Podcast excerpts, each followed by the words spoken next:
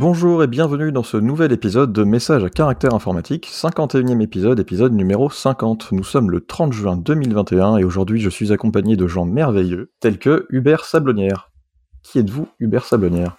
Bonjour, je suis Hubert Sablonnière et chez CleverClan, je m'occupe de tout ce qui est euh, front-end, composants, lignes de commande. Très bien. Et je suis aussi accompagné de Arnaud Lefebvre. Qui êtes-vous Arnaud? Bonjour, euh, bah Arnaud, du coup je travaille chez Clever et euh, je m'occupe euh, pas mal d'infra et à mes heures perdues je m'occupe de Jenkins en ce moment, par exemple. Très bien. Voilà. Et aujourd'hui, nous sommes également accompagnés d'un invité, Clément Escoffier. Qui êtes-vous? Bonjour, eh ben, je m'appelle Clément Escoffier, je travaille pour Red Hat, je fais beaucoup de Quarkus et je m'occupe de tout ce qui est réactif, pas seulement sur Quarkus, mais euh, euh, Quarkus, Vertex, etc., etc. Très bien, on en Cool. reparlera dans l'épisode. Bien, on va commencer avec un premier lien de Arnaud qui va nous parler d'une sortie de Windows. Ouais, alors peut-être que vous l'avez pas vu, euh, mais euh, ça, ça fait pas mal de bruit, on va dire, plus ou moins, parce que Microsoft annonce une, version, une nouvelle version de Windows, mais cette fois-ci pas une, une mise à jour comme on l'a pu connaître ces dernières années, mais vraiment une, une nouvelle version, donc la version 11, avec bah, plusieurs nouvelles fonctionnalités, évidemment. Euh, je sais pas si c'est aussi important, par exemple, que le passage de Windows 7 à Windows 10, mais ça reste, euh, ça reste une, ou de Windows 8 à Windows 10, pardon. Mais ça Ouais. reste une version, une version majeure a priori. Donc, euh, bah, dedans, vous retrouvez les habituelles mises à jour de UI, euh, qui, qui font en général la gros, enfin, le gros de la mise à jour. Hein. C'est assez joli, je trouve, avec le, la barre en fait en bas qui se retrouve un peu en mode dock, un peu comme sur OS X, OS X ou, ou d'autres systèmes Linux qui ont un dock en fait en bas, euh, plutôt que d'avoir un menu démarré à gauche, etc. Bah, cette fois-ci, il est, au milieu. Et deux, trois autres euh, choses niveau UI qui sont assez cool. Euh, après, il y a eu pas mal de polémiques sur le, sujet, mais on va y revenir juste après. Mais une des grosses features a priori de Windows 11, c'est, vous savez, Windows sait aujourd'hui lancer des binaires Linux via le WSL, donc le Windows Subsystem for Linux. Euh, et aujourd'hui, oui, enfin, Microsoft annonce que euh, Windows pourra run des applications Android. Donc a priori, ils ont Wow. partnership avec Amazon. ils ont partnership avec Amazon et Intel. Donc Intel pour le côté euh, faire tourner la partie, enfin les applications Android du coup, la partie support euh, plus ou moins CPU, on va dire ça comme ça, j'imagine. Et euh, pour ils ont partnership avec Amazon du coup pour la partie store, parce qu'en fait vous devrez installer le store Amazon pour installer les applications sur Windows. quoi. Donc on n'est pas sur du euh, Google euh, Store, je sais plus si ça s'appelle comme ça, Google Play Store. Store, ouais. je sais plus comment Ouais, je sais jamais. Play Store. ouais. Ce qui est un peu, euh, ce qui est un peu, bon bah du coup, euh, voilà, ça, ça ouvre on va dire un nouveau store que je ne connaissais pas perso pour le coup. Euh, mais euh, a priori, bah, en tant que dev Android, vous pourrez peut-être euh, tester directement vos applications Android sur euh, Windows sans avoir à avoir peut-être un appareil dédié à côté. euh, euh, peut-être que ça peut aider au au day-to-day development, quoi. Je sais pas. Et, et surtout, la possibilité de jouer à Candy Crush sans utiliser son téléphone. C'est quand même, euh, Il n'y avait pas déjà une version euh, genre euh, native Windows ou autre, non genre, il devait y avoir une version pas Flash, mais je suis pas sûr. Ah ouais, rip alors. Ouais, RIP. RIP. Euh, et le plus gros changement dans ce Microsoft 11, c'est qu'il demande, et qui a fait pas mal de polémiques, hein, du coup, et qui continue d'ailleurs d'en faire, c'est qu'il demande en fait une fonctionnalité du CPU euh, qui s'appelle TPM. Alors je sais plus d'ailleurs ce que ça veut dire, j'ai déjà oublié. Mais globalement, en fait, seuls les nouveaux CPU seront, enfin les plus ou moins nouveaux CPU euh, seront, euh, seront supportés. Donc, TPM qui est Trusted Platform Module, qui est en fait un composant a priori du CPU aujourd'hui, mais qui peut aussi être un composant hardware que vous achetez à votre carte mère euh, si votre CPU ne, ne le supporte pas. Ah ouais. Et en fait, qui permet de stocker différentes clés dedans ou différents secrets, en fait, euh, j'imagine, pour que Windows vérifie l'intégrité euh, de toute la chaîne de boot, en fait, lors, du, euh, lors du démarrage. Euh, du coup, ça veut dire que seuls les nouveaux CPU, a priori, le supporteront, donc que les CPU, euh, de ce que j'ai vu, de huitième génération de Intel et ceux qui vont sortir après. Et côté AMD, on est plus sur du Ryzen 2000 et les nouveaux, ou alors les secondes générations des chips Epic. Alors je m'y connais pas trop de, là-dedans. Ça fait des CPU de 3-4 ans, quoi, en gros. Ouais, c'est ce que j'ai vu sur le net. Généralement, c'est 2 à 3 ans. Et a priori, les... Microsoft fait aussi des tablettes, je crois, les Surface Pro. Ouais. Et elles ne sont pas compatibles, a priori. Ah, Par ça, défaut, genre dommage. leur propre matos qu'ils ont sorti n'est pas compatible et il faudra donc les mettre à jour également. Celles qui Donc, sont voilà. sorties pour l'instant. Ouais. Ouais, celles qui sont sorties pour l'instant, j'imagine qu'en fait tous les nouveaux hardware vont arriver. Après, il est aussi possible en fait que votre CPU supporte la feature mais qu'elle n'est pas activée dans le BIOS. Donc il faudra que vous alliez l'activer vous-même dans le BIOS, euh, ce qui n'est pas à la portée de tout le monde évidemment. Ouais. Euh, après, Windows 10 reste supporté jusqu'en 2025, donc euh, il y a encore 4 ans de support. Ouais, ça reste correct. Est-ce que dans 4 ans, euh, les gens auront réellement changé leur matos, tu vois? Je sais pas. Moi, par exemple, tu vois, je sais que- sur une tour euh, avec un CPU et un i5, un vieux, enfin un vieux truc, quoi. Euh, Ça fait le truc, il a avoir 7 ou 8 ans, je sais pas. Enfin, ça, ça vide, quoi, des processeurs, quoi. Donc, euh, Mais est-ce Et là, tu parles il l'aura bien toujours dans 5 ans mystère. TPM, c'est pour, pour tout Windows 11, c'est pas juste pour lancer des apps euh, Android?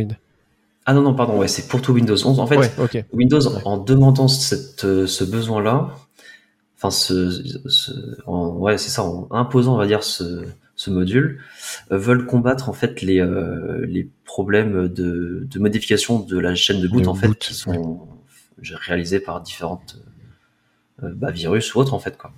Ils veulent également la- la- l'appliquer forcément à, à Azure. Euh, et en fait, ça, ça permet de mieux protéger les machines d'éventuels euh, problèmes de sécurité, autant au niveau en fait corporate où c'est bah, généralement euh, très problématique, mais aussi niveau perso en fait pour éviter, euh, enfin pour mieux protéger les utilisateurs. Quoi. Ouais. Donc forcément, tu as un peu un trade-off à faire euh, sur le sujet. Et, euh, et voilà. Bah, après, en fait, c'est plus eux qui prennent le risque qu'il y ait un nouveau euh, Windows XP euh, à, à supporter pendant en fait plus de temps que prévu. Et, Ouais. euh, juste Ouais. pour l'utilisateur finalement, parce que je pense, enfin, a priori niveau compatibilité des applications, ça va rien changer et personne va être vraiment bloqué par le fait de pas avoir Windows 11. Après, peut-être A qu'ils vont retourner, euh, enfin peut-être qu'ils, peut-être qu'ils vont, euh, vont, euh, dire retourner leur veste et à un moment dire, euh, bon bah finalement peut-être qu'on va pas l'obliger ou que euh, ceux qui l'ont on l'utilisera, ceux qui l'ont pas on l'utilisera pas. Mais là, j'imagine en fait que ce qu'ils ont aussi voulu faire, c'est que bah, tous les constructeurs euh, s'énervent un peu et activent la, la feature en fait. Enfin genre euh, euh, les constructeurs genre Dell, HP, etc. Tu vois. Et pour en fait les forcer et peut-être euh, faire en sorte que tout le marché ait la feature assez rapidement et après peut-être que dans un an ou deux, je sais pas, ils pourront euh, alléger la, leur requirement quand en fait tout le monde l'aura activé par défaut quoi. Tu vois? Ouais, parce que quand être tu parles de PC du marché, euh, tu vois, un particulier, il change de laptop tous les je sais pas combien, mais euh, quand tu penses à des parcs euh, de, de desktop ou de laptop dans une grosse entreprise, dans un, une chaîne de magasins, tu vois, les, le, le PC que tu as quand tu vas acheter de la peinture euh, chez Casto Merlin, tu vois, enfin, c'est. C'est, ça représente un nombre incalculable de machines. Donc, ouais, il y a peut-être un effet, comme tu disais, XP qui, qui viendra s'ils maintiennent cette. euh, Après, est-ce que ces machines-là sont déjà sous Windows 10, tu vois Oui, pas C'est- sûr, c'est- peut-être déjà clairement. de toute façon. Ouais. Tant qu'ils sont pas coincés à Millennium, on est tranquille. Ouais. Ah Dans, un hangar au fond là-bas, tu sais, euh, dans un dépôt. Donc voilà. Donc, euh, enfin, juste pour finir, euh, vous avez la possibilité d'installer la preview aujourd'hui euh, sans avoir besoin spécialement euh, du module. Enfin, c'est pas encore très clair. Je... mais En tout cas, vous pouvez le désactiver euh, en modifiant le registre. Euh, Donc, vous pouvez tester euh, sans que votre CPU le supporte. Après, euh, est-ce que euh, Windows sera content? C'est une autre histoire. Mais vu que testez déjà un truc bêta, de toute façon, euh, voilà. Très bien. Alors, je vous propose de passer à la suite. Alors, tout autre sujet euh, sur le temps de travail. Et c'est Hubert qui va nous en parler. Ouais, alors c'est un lien euh, de Wired, un article qui s'appelle The Perfect Number of Hours to Work Every Day. Point d'interrogation 5.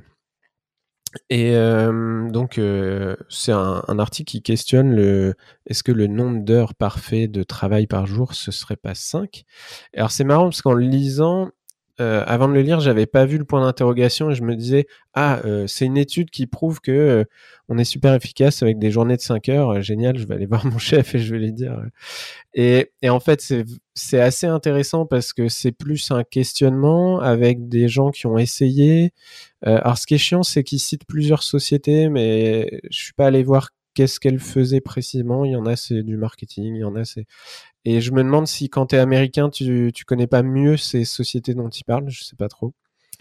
Euh, et donc, bah, il y, y a des aspects de l'article euh, où ils disent que bah, dans certaines boîtes, ils ont, ils sont passés à 5 heures par jour.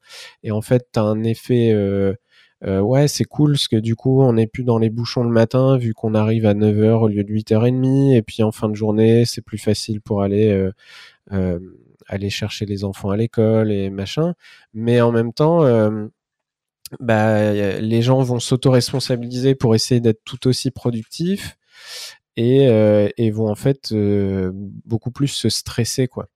Euh, il y a aussi bah, des digressions dans l'article sur est-ce que c'est mieux d'avoir une journée de 4 jours versus une, des journées de 5 heures, des semaines de 4 jours versus des journées, des journées de 5 heures, ouais. Après, il y a, des moments dans l'article où il y a des recherches indiquent que 5 heures, c'est à peu près le maximum euh, où on peut se concentrer sur quelque chose de, enfin, se concentrer vraiment fort euh, pendant une journée. Sauf que bon, research indicates, c'était là, oui, mais quelles recherches? Elles ont été menées comment, etc. Et euh, et puis ça veut dire quoi se concentrer pendant 5 heures? Moi, il y a des des choses que je fais dans ma journée où j'ai pas besoin d'être aussi concentré que d'autres trucs. quand j'essaye de débugger, ouais, quand j'essaye de débugger des race conditions, euh, clairement, j'ai besoin de 100% de mon cerveau. Par contre, euh, ouais, si, je dépile des mails, que j'annote des issues, que je discute euh, sur, sur une feature, c'est pas la même type de, de concentration. Et ce que j'aime bien, c'est qu'ensuite, il y a justement des gens qui disent on a tenté ça et en fait, ça, on a eu plein de turnover après, avec des journées de 8 heures du mat à 1 heure de l'après-midi, sans pause, enfin, euh, peut-être pas, ils font peut-être des pauses de 10 minutes ou autre, mais sans, tu sais, la, grosse pause déj ou quoi que ce soit. Et, euh, en fait, ils ont eu une augmentation de turnover de 50% parce que bah, bah, les gens, ils font un méga rush euh, de, boulot et puis après, ils sont hyper motivés pour profiter de leur après-midi sur leur temps libre. Mais ils vont se détacher de, de la vie sociale de l'entreprise, de potentiellement même d'une implication dans ce à quoi sert l'entreprise et ce qu'elle fait. Euh, et du coup, c'est ça que j'aimais bien dans cet c'est qu'il y a, des questionnements sur comment on pourrait euh, changer euh, la manière dont on travaille et, ils reviennent sur le fait que le 8 heures par jour, ça vient en partie du Fordisme et du fait de faire trois shifts de 8 heures sur 24 heures, etc. Et donc, c'est pas du tout un, un article où à la fin vous pouvez dire euh, il faut faire ci ou il faut faire ça. C'est plus euh, bah, plein de feedback et de questionnements et, je trouvais ça euh, assez, assez intéressant en fait.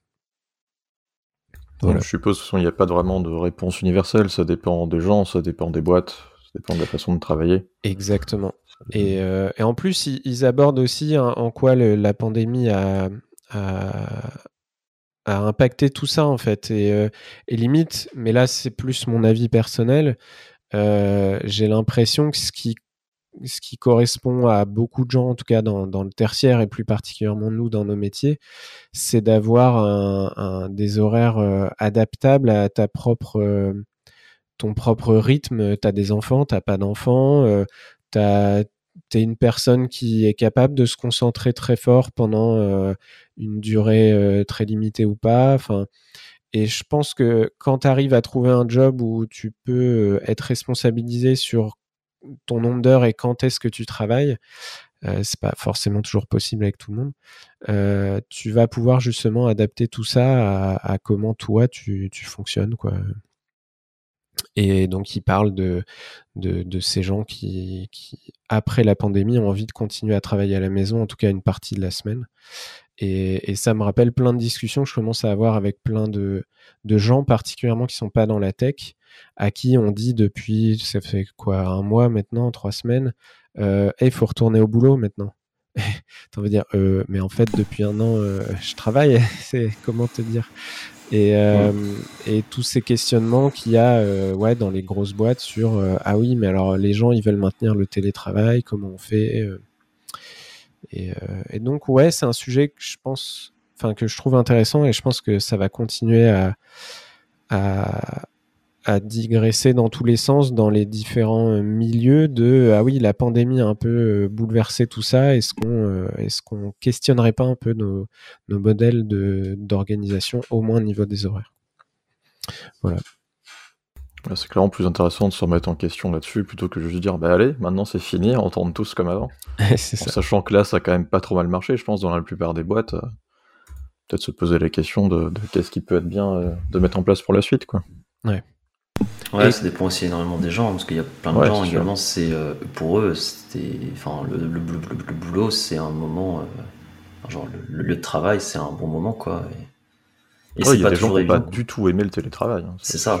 Non, et et c'est pas forcément lié au fait que tu aies un bureau adapté chez toi et, pas de, de, personnes, que ce soit tes enfants ou autres, qui, qui te dérangent. Hein. Parfois, c'est juste. Euh, euh, moi, je sais que j'ai toujours. Enfin, j'ai toujours. Je bosse en coworking depuis 5 ans et j'ai choisi ça parce que je, déteste faire toute la semaine chez moi tout seul, quoi.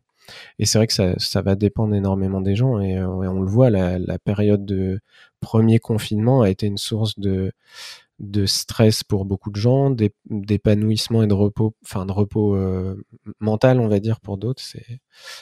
Et c'est là que si tu arrives à trouver des moyens pour que ce soit modulaire et que ça s'adapte à tout le monde, c'est mieux. Mais après, c'est pas forcément facile à mettre en place. Clairement, plus facile à dire qu'à faire. C'est ça. C'est intéressant. Déjà, si on pouvait limiter à 5 heures de réunion par jour, ça serait déjà une chose qui serait vraiment pas mal peut-être c'est une solution pour pour la Zoom fatigue. Non, mais euh, plus sérieusement, oui, c'est vrai que euh, il y a beaucoup de gens qui se sont retrouvés en télétravail pas par choix, mais par euh, obligation. Et c'est sûr que c'est des adaptations qui sont difficiles. Quand j'ai commencé, donc moi, je suis en télétravail tout le temps, même en dehors de la période Covid, mais je voyage relativement beaucoup, donc ça me j'ai quand même des, des liens sociaux quand je voyage.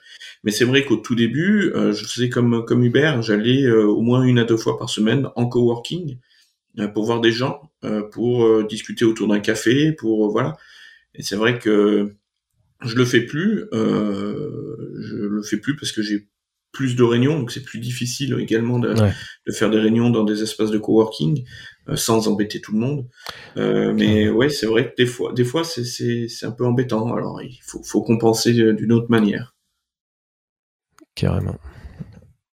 On passe à la suite Avec un lien d'Arnaud sur euh, un problème de sécu qui sort un peu de l'ordinaire. Je te laisse en parler. Ouais, un problème de sécu, c'est peut-être un grand mot, mais on va dire c'est on va dire une nouvelle attaque plus ou moins euh, que j'avais jamais vraiment vue. Euh, c'est la société Ledger qui est visée. Alors, si j'ai bien compris, Ledger en fait font des périphériques, du hardware du coup, comme sous forme de clé USB globalement, pour stocker vos wallets de cryptocurrency, si c'est bien ça. Et il y a quelques mois, ou je sais plus trop quand, ils se sont fait, euh, ils se sont fait choper leur base de, données euh, utilisateurs, donc euh, à peu près 275 000 comptes utilisateurs plus ou moins fuités, quoi, avec entre autres les adresses, par exemple, les noms, etc. J'imagine, enfin les noms des personnes. Et du coup, certaines de leurs, enfin certains de leurs clients ont reçu de manière totalement inattendue, en fait, un nouveau périphérique Ledger, euh, brandé Ledger dans un dans un dans, une box Ledger avec des instructions euh, spécifiques, euh, bah pareil, enfin genre comme un vrai hardware en fait quoi, qui disent globalement bon bah maintenant par la poste j'imagine ou je sais pas tu vois, mais qui dit globalement salut. La, la, sécurité chez nous c'est très très important. Du coup, on vous envoie ce nouveau ce nouveau hardware et du coup bah, il est bien en remplacement en fait du de l'hardware courant que vous avez donc du coup bah, commencez à l'utiliser. Et c'est honnêtement quand on regarde la chose ça a l'air un peu enfin quand même officiel ça n'a pas l'air euh, mal fait ou autre mais quand on regarde dans le détail en fait on se rend compte que la puce qui est chip est modifiée et qu'en fait du coup euh, c'est ça j'imagine que ça euh, que ça pirate plus ou moins votre compte, enfin que ça pirate, que ça récupère en fait votre vrai wallet pour le mettre sur la clé, l'envoyer ailleurs, etc. Quoi.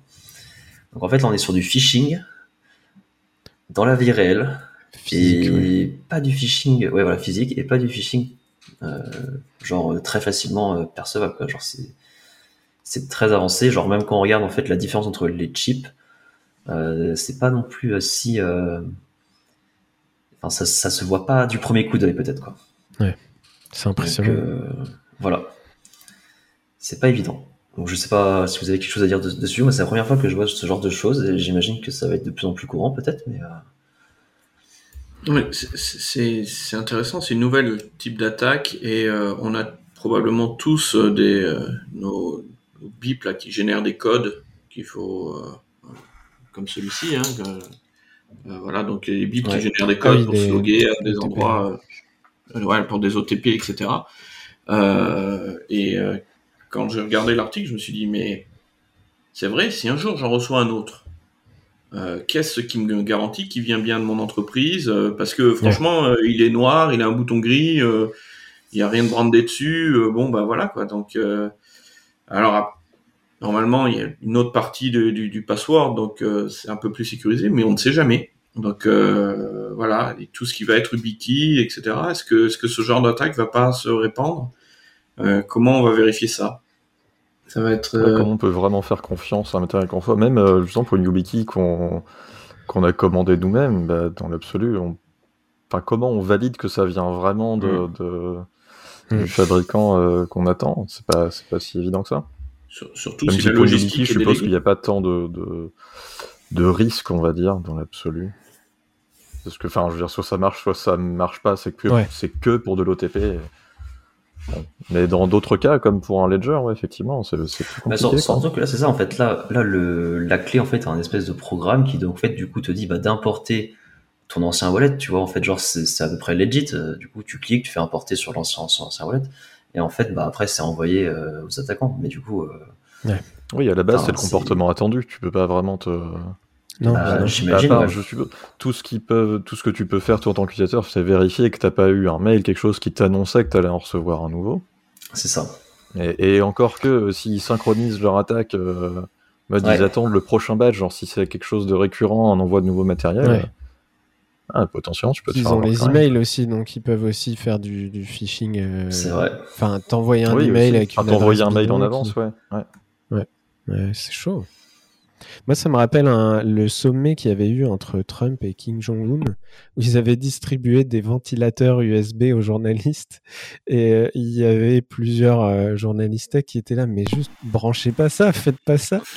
Il y a quelqu'un qui l'avait décortiqué. A priori, il y avait rien dedans, mais, euh, mais juste, enfin voilà, on va le redire aux auditeurs, mais j'espère que tout le monde le sait déjà. Ne, ne branchez pas n'importe quoi quand vous savez pas d'où ça vient. Et là, on en arrive à mais comment savoir euh, si on peut faire confiance quand c'est euh, une société dont on est client, etc. Pas évident.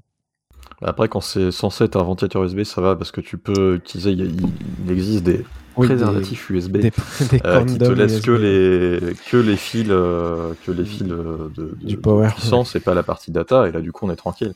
Mais quand tu t'attends à ce que ça fasse un transfert de data et qu'en fait t'as pas le périphérique que tu attendais, là c'est un autre problème quoi. Et encore faut-il faire confiance aux préservatifs USB. Est-ce qu'il fait vraiment ce qu'il dit Oui, aussi. Après, sinon, tu peux ouvrir le truc, couper les fils toi-même. c'est vrai non, mais quand tu dis ça, en fait, c'est qu'on a une, enfin, on a une fâcheuse tendance, en fait, à vraiment faire confiance au hardware. Ouais. Et euh, en fait, bah, plus ça va et plus c'est pas évident. Euh, c'est pas si évident que ça de lui faire confiance, quoi.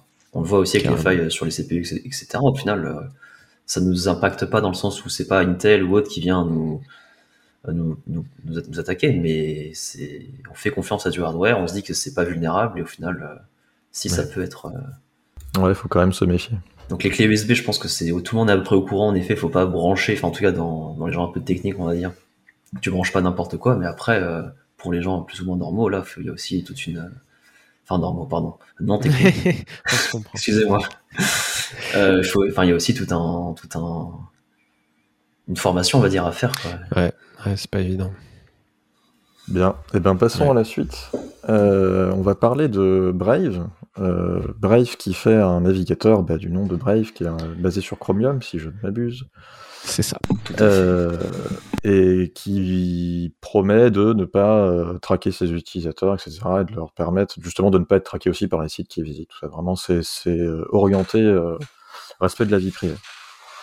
Eh bien Brave, ils annoncent la sortie d'un moteur de recherche qui s'appelle très logiquement Brave Search, qui avait déjà été annoncé donc en mars suite à l'acquisition de Tailcat, euh, et là, du coup, c'est le 22 juin qu'ils ont annoncé la mise à disposition de ce moteur de recherche en bêta, et c'est du coup pas réservé que aux utilisateurs du navigateur Brave, c'est accessible à tout le monde sur euh, search.brave.com. Voilà. Euh, et donc c'est un moteur de recherche. Alors c'est pas de, c'est pas un méta moteur de recherche. C'est vraiment leur propre, leur propre moteur avec leur propre index. Euh, je l'ai un peu testé sur les deux derniers jours. Ça marche pas mal. Après, on en parlait un peu avant. Euh, finalement, peut-être que ça marche très bien pour euh, des gens comme nous qui sont dans la tech où globalement ça, ça, ça correspond à, à nos besoins. Peut-être que finalement pour quelqu'un qui n'est pas dans ce monde-là euh, et qui cherche un mot qui marche autant dans le monde tech que dans le monde pas tech, en fait, il va pas tomber sur les sur ce qu'il cherche. Pour moi, ça a l'air de, ouais, de, de, pas mal fonctionner. Après, c'est sur deux jours, ça veut pas dire grand-chose, mais voilà, ça a l'air intéressant. A priori, ils ont leur propre index, mais ils mixent quand même parfois certains liens avec des index tiers, enfin avec des services tiers. Enfin, genre euh, pour compléter plus ou moins les résultats. Ils un... sont pas assez consistants peut-être dans les résultats. Ou ouais. bah, je sais pas, dans leur FAQ, ils disent que bon bah donc du coup c'est bien c'est bien leur, euh, leur vrai index, enfin leur index à eux, mais pour certaines euh, requêtes, Brave peut anonymement euh, aller regarder sur d'autres moteurs de recherche et okay. les mixer sur la page de résultats. Et a priori, il y a un compteur quelque part qui indique euh, quel le pourcentage de, résultats de liens. Euh, okay. c'est pas mal. Mais bon. Alors, okay, intéressant. ce qu'ils ont et que je trouve pas mal, c'est que quand tu fais une recherche et que tu scrolles à partir du, du 5-6e lien, peut-être un peu plus, tu as trois boutons qui te proposent de chercher sur euh, Google, euh, Bing et euh, Mojic. J'en avais jamais entendu parler. Ah, euh, et voilà, donc euh, parce qu'ils se rendent compte que tu as scrollé jusqu'au ouais, dixième lien, donc c'est peut-être pas vraiment ce que tu cherches, donc peut-être tu peux chercher sur un autre, Ouais. euh, sur un autre, euh, donc c'est plutôt pas mal. Après, ouais, je l'ai essayé un peu et euh, ça trouve ce que je cherchais, mais bon, euh, encore une fois, ouais, sur deux jours, c'est difficile de, de se faire une vraie idée. Moi, Ouais, je- faut un peu j'ai- sur la durée, sur des recherches un peu plus compliquées, euh, ce que ça peut donner quoi. J'ai essayé de trouver des infos sur Tailcat et alors j'ai pas cherché sur Brave Search. Enfin, j'ai essayé Brave Search mais pas pour chercher sur Tailcat. Et je sais pas, je sais pas trop d'où ça vient. J'ai, trouvé plein d'articles, mais bah comme des bons articles de 2021, ils recopient essentiellement le press, la, press release, le, ah l'annonce de presse. Je- Le communiqué de presse Communiqué non de presse, ouais, c'est ça, C'est ouais, ouais. exactement ce que je cherche.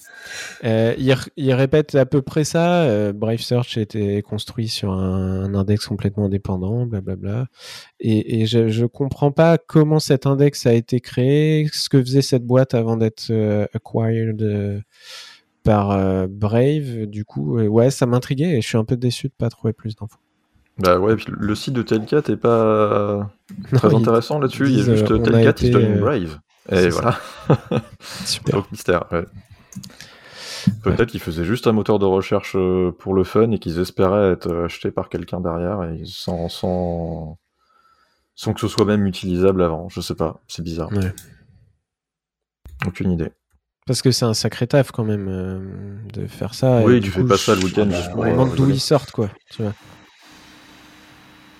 Ouais, je, je ne sais pas. Alors du coup, juste pour le pour le degré de pour, enfin, pour le pourcentage de recherches qui viennent d'ailleurs, apparemment on le voit dans le, enfin il y a une espèce soit de menu en haut à, droite. Ça, il y a un petit menu en haut à droite et vous cliquez et du coup on voit le nombre de de, re- de recherches qui viennent soit de l'index, soit d'ailleurs a priori. Je crois. Je crois que c'est ça, mais enfin voilà. Ou peut-être pas. à suivre. je- Ok, À bah, suivre. écoute, euh, à suivre, ouais, clairement.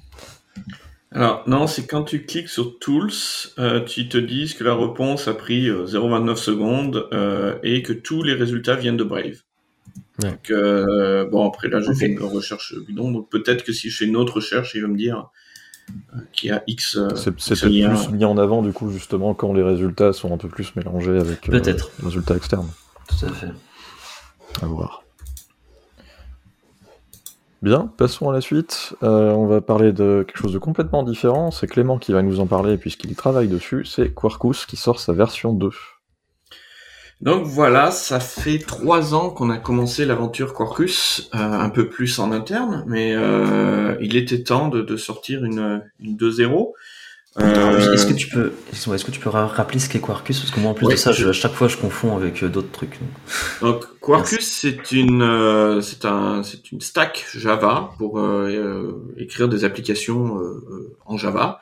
ça a été pensé pour tout ce qui est conteneur, micro, microservices, serverless, ce genre de choses. Euh, c'est pas limité à ça. On peut faire du CLI, on peut faire on peut faire euh, du monolithe, on peut faire à peu près tout ce qu'on veut, euh, euh, voilà, en Java, Kotlin, Scala, sur la JVM. Et en fait, ce que, ce que, ce qui rend Quarkus unique, c'est que Quarkus fait la plupart du travail qu'un framework ferait au runtime quand il va se lancer. nous, on va le faire avant, on va le faire au build time, et ça va nous permettre d'avoir des super gains, bah, typiquement en mémoire, parce que bah, on va lire une partie de la config avant, donc tu n'as plus besoin d'amener un, parseur XML au runtime. Euh, on va faire le classe, on va regarder les annotations, euh, bah, pareil au build time, ce qui va nous éviter de le faire au runtime. Euh, donc on va diminuer la mémoire, on va diminuer le, on va on va diminuer le temps de le temps de démarrage et euh, ça donne des, des, super résultats, des, des, des super euh, expériences. Euh, mais en plus de ça, Quarkus, ça vient avec avec une, une expérience développeur qu'on a vraiment voulu penser fluide euh, facile, euh, qui augmente vraiment la, la ce que j'appelle la vélocité.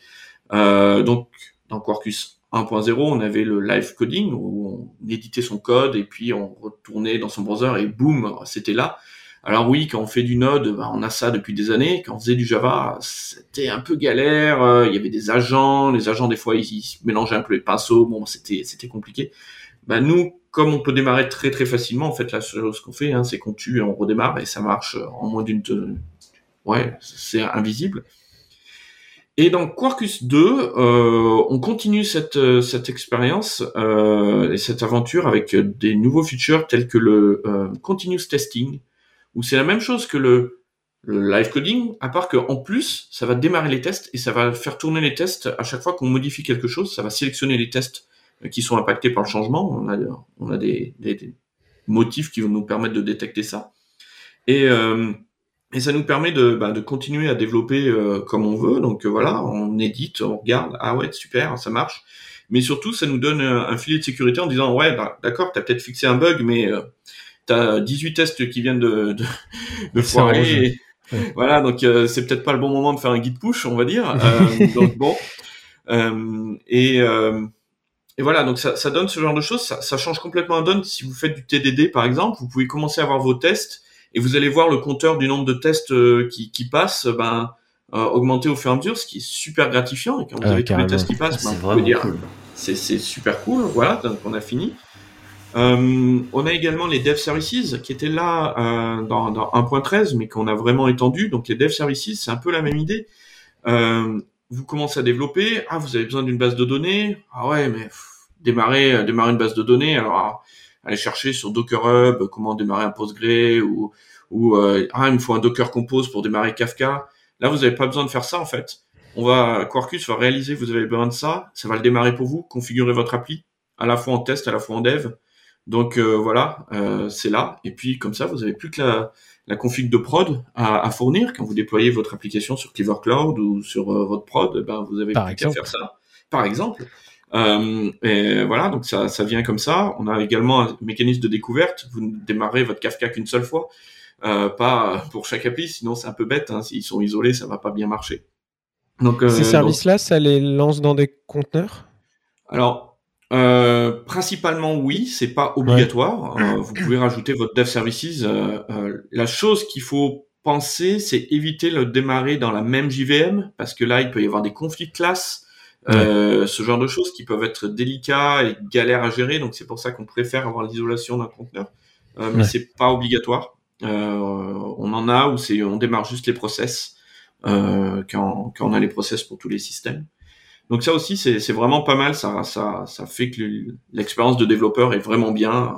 Voilà, on a le live coding, ça a démarré nos services. Euh, bon, nickel. On l'a en test, on l'a en, dev. Euh, puis on a plein d'autres choses euh, qui sont arrivées également. On a l'intégration de Vertex 4. Alors les gens nous demandent mais pourquoi? Alors Vertex c'est un toolkit réactif euh, et euh, qui est le moteur de, de Quarkus. donc c'est la base, hein, c'est ce qui va gérer HTTP, TCP, tout ça. Et Vertex 3, en fait, bah, ça a plus de 6 ans. Donc il y a plein de choses qui ont changé en 6 ans. Il était temps pour Vertex d'avoir un nouveau feature au niveau de la gestion du contexte, beaucoup de travail au niveau de, de, la data. On en reparlera un peu plus loin. Euh, mais ouais, donc euh, voilà, intégration de Vertex 4, euh, intégration également de Microprofil 4, donc il y a un ensemble de specs qui ont également qui ont rentré dans une phase de maturité, mais il y a plein de choses qui ont changé au niveau de des API, de config, health checks, etc. Donc qui ont, qui ont, évolué, donc qu'on a intégré dans, Quarkus 2. Donc euh, Quarkus 2 a été réalisé la semaine dernière pour le cœur. la plateforme, c'est-à-dire l'ensemble des extensions telles que Camel, Cogito, etc., c'est aujourd'hui. Donc euh, on est vraiment ah. pile poil. euh, dans, dans, les show notes, j'ai mis le, le, lien sur un, sur un Insight, qui est une émission qu'on fait toutes les semaines, qui parle d'un feature et qui invite des gens. Euh, donc on a fait l'Insight mercredi dernier sur euh, tous les features qu'on a rajoutés dans 2.0. donc là, je vais pas tous les couvrir, mais voilà. Euh, il y a plein d'évolutions autour de GraphQL qui est vraiment bien. Euh, moi, j'ai découvert GraphQL grâce à grâce à Quarkus 2.0 et franchement, euh, si vous avez jamais regardé, regardez, c'est ça, ça change vraiment la donne. on a plein de trucs au niveau de gRPC, Avro, voilà, plein plein de choses. Ouais. voilà, donc on va pas tout casser, vous inquiétez pas, hein, c'est plutôt une évolution qu'autre chose. C'est une question que j'allais te poser. imagine, moi j'ai un projet Quark j'ai un projet Quarkus 1.0 euh, euh, là maintenant euh, depuis je sais pas une petite une grosse année. si je veux passer à Quarkus 2, c'est j'ai quoi comme chose à penser au niveau de ma migration? Qu'est-ce qui casse, etc. Alors à part si tu as utilisé les API internes de Quarkus, on va dire que je suis bien élevé et que je l'ai pas fait. Voilà, ou alors vraiment utiliser des choses qu'on a fait évoluer comme Vertex. Euh, Si tu as si tu as pas fait ça, ça va être juste changer la version dans, dans ton POM ou dans ton Gradle. Euh, voilà. Euh, par contre, si tu as utilisé des API internes, il est possible qu'on ait cassé un petit peu. Euh, on a un guide de migration qui est assez court. Je suis assez étonné d'ailleurs parce que parce que ben quand même euh, on y a travaillé pendant six mois dessus quand même, hein, donc euh, à peu près. Donc euh, en six mois, on peut on peut perdre un peu le, le fil des choses, mais non le on, a fait les choses relativement, relativement bien là-dessus. On a évité de, tout casser. L'idée, c'est vraiment de faire une évolution. Nous, on a changé les choses en interne. C'est pour ça qu'on voulait vraiment dire 2.0. Euh, mais, mais voilà. Puis des choses comme le continuous euh, euh, testing, c'est vraiment des choses euh, cœur qui ont changé quand même beaucoup de choses, mais c'est vraiment, vraiment bien. Une fois qu'on a adopté ce truc-là, c'est, c'est addictif. C'est maintenant, je démarre des choses, je dis pourquoi mes tests ils tournent pas là? Je comprends pas. donc, donc ouais. C'est voilà, c'est la, migration devrait être la plus simple possible. Et puis après, euh, il y a une 2.1, 2.2 qui arrive également. Euh, euh, un feature qui nous a été énormément demandé, ça a été le support des coroutines de Kotlin et qui a été intégré dans 2.0. Euh, pour ceux qui qui veulent faire de la synchrone mais qui veulent pas avoir trop trop mal à la tête, voilà. on a Mutiny hein, qui est notre API de base pour faire du réactif mais Mutiny a maintenant le support des coroutines et on a le support des coroutines dans Quarkus. Donc, euh, si vous faites du Kotlin et que vous voulez faire des coroutines, bah, c'est tout intégré, ça marche, euh, ça marche super bien. Euh, bon, après, il y a plein d'autres trucs, je vais pas tout lister. ouais, c'est six mois de travail, donc vous imaginez bien qu'il y a beaucoup, beaucoup de choses. Boulot, ouais. Mais essayez-le. Il y, a, il y a combien de personnes qui travaillent sur Quarkus, à peu près? Euh, alors de chez nous, on est une petite dizaine, un peu plus, euh, euh, qui travaillent sur Quarkus, donc de, de Red Hat. Après, euh, je crois que j'ai vu le, le chiffre, c'est à peu près plus de 200 contributeurs sur la 2.0, euh, plus de 500 si on part de la 1 entre la 1.0 et la 2.0. Euh, donc on a énormément de contributions externes. Et toutes contributions sont, sont, bonnes, hein, que ce soit une typo dans la doc ou des features. nous, on apprécie vraiment le retour. Et là, euh, je peux vous le dire, euh, on a eu énormément de remarques sur notre doc.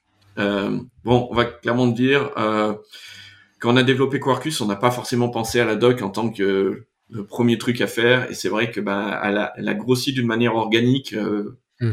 sans trop de, de, de, réflexion. Et là, justement, on rentre dans, dans ce travail-là.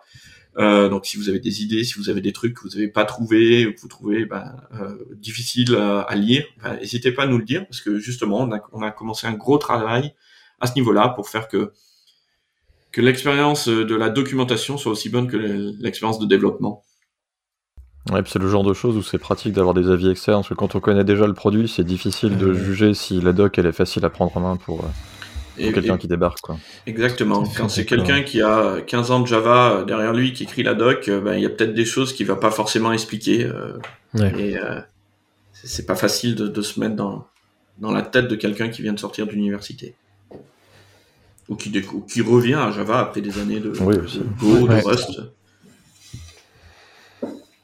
De JavaScript. Là, super. de JavaScript, bien Ou de- sûr. Bien sûr, Non, de parce que moi, fait c'est pas la même chose. ans que j'ai pas fait de Java. Ah, purée. Ah Allez. bah, je sais pas. euh, on a JBank d'ailleurs, euh, qui est euh, comment faire du script en Java, euh, qui n'est pas du JavaScript. Donc, donc voilà. Et on a une intégration de, de Quarkus et JBank, donc il est possible de, de, de faire une application Quarkus juste avec un, un fichier .java et de faire juste JBank ce fichier-là, boum, ça sera une application Quarkus. Mais ce n'est pas du JavaScript, c'est du script en Java. Attention, hein. l'ordre, l'ordre est important. Rien à voir. C'est clair. En parlant de fausses idées qu'on peut se faire comme ça euh, à partir des noms, parlons de, fausses idées qu'on peut avoir quand on fait un système distribué. Et c'est Clément qui va nous en parler également. Alors, euh, donc à la base, moi, je, suis un passionné de, de systèmes distribués depuis des années. Euh, j'ai travaillé pratiquement toute ma carrière là-dessus. Je suis le dernier grand fan de Corba. Malheureusement, voilà, mais bon. Non, mais j'aimais vraiment bien. J'aimais bien Genie, j'aimais bien tous ces trucs-là. Mais euh, il y a beaucoup de choses euh, qui font que les systèmes distribués sont durs, sont difficiles à développer, et ceci depuis les années 60. Euh, et euh, il y, a, y, a, y a des papiers qui ont, qui ont sorti euh, là-dessus, hein, mais qui sont sortis plutôt dans les années 90. Euh, Not on Distributed Computing, par exemple, de, de Waldo, qui travaillait pour Sun à l'époque, et puis un autre qui est les Distributed System Fallacies, qui sont huit, huit choses qu'on a tendance à croire et qui en fait sont pas forcément vraies. Typiquement, le réseau n'est pas sécurisé, la bande passante n'est pas illimitée, euh, les choses peuvent bouger, euh, il n'y a pas un seul administrateur, principalement aujourd'hui sur des cloud providers. Il y a plein de, il y a plein de, de décisions qui sont prises par les orchestrateurs. Donc euh, voilà. Ouais. Euh, sauf qu'en fait, je me suis aperçu, euh, euh, parce que j'ai écrit un livre également, et avec les reviews, je me suis aperçu que ben, les développeurs un peu plus jeunes euh, n'ont pas forcément lu ces papiers-là ou euh, ou connu euh, connu ben, cette ère de, euh, de ben, où les gens disaient que les systèmes distribués distribués étaient compliqués. En fait, grosso modo, ils n'ont pas connu Corba, quoi. Donc, euh, J'avoue ils n'ont pas forcément je, connu SOAP. je connais pas Corba. Voilà, je donc sais pas euh, de quoi tu parles. euh, ah, tu as loupé un grand moment, crois-moi. Ah ouais C'était Non. voilà, c'était euh, c'était la, la joie de débugger du Corba, mais pas Zut. forcément connu SOAP ou connu les web services. En fait, des gens qui ont commencé leur carrière où c'était déjà du REST, du JSON, ce genre de choses. Ouais. Euh, et euh, ils- donc euh, euh, Ably, qui est une société qui fait un système de d'événements euh, euh, plutôt temps réel. En fait, il l'annonce temps réel euh, a, a écrit un, un papier euh, qui, euh, qui reprend un article qui reprend les ces huit fallacies, euh, ces huit euh, Fausses bonnes fausses, idées. id- fausses fausses idées. idées, voilà. Euh, mais à l'ère du cloud. Et euh, c'est vrai qu'il y a beaucoup de gens qui disent ah oui mais avec le cloud construire des systèmes distribués c'est super facile. Alors il faut parler aux cloud providers. hein. Là vous en avez trois. Vous pouvez leur demander. À mon avis ils vont pas vous dire que c'est facile. Ils vont vous dire euh, qu'ils galèrent, euh, qu'ils essayent que ce soit facile pour euh, les utilisateurs, mais qu'en fait derrière c'est très très compliqué. Euh, et puis il y a plein de choses euh, qu'il faut encore gérer au niveau de l'application. Mais je trouvais que c'était bien aujourd'hui en 2021 de rappeler qu'en fait bah, c'est compliqué, c'est dur, et que c'est pas parce qu'on a le cloud euh, qu'il y a euh, plein de choses qui, qui nous aident qu'il faut oublier euh, la base. Que euh, voilà. Donc euh, j'ai trouvé l'article plutôt comme un rappel, comme un, euh, intéressant, et euh, ça arrive. Les pour la nouvelle génération de développeurs, c'est bien que que- qu'ils le lisent, qu'ils se rendent compte qu'en fait on galère depuis les années 60 et que on n'est pas prêt d'arrêter de galérer. Et c'est pour ça qu'on fait Ouais. ce métier. Ce qui est intéressant de rappeler, c'est que c'est que des problèmes qui s- vont pas se résoudre dans le temps. En fait, c'est pas parce qu'aujourd'hui la technologie s'améliore et tout que ces problèmes-là peuvent être résolus. Alors il y a le, le problème numéro 2 qui est listé, c'est la latence n'est pas nulle. Ce sera toujours vrai. Ça c'est physiquement, peut- c'est un truc qui ne sera jamais résolu. Euh, c'est intéressant de, de garder ça en tête, quoi.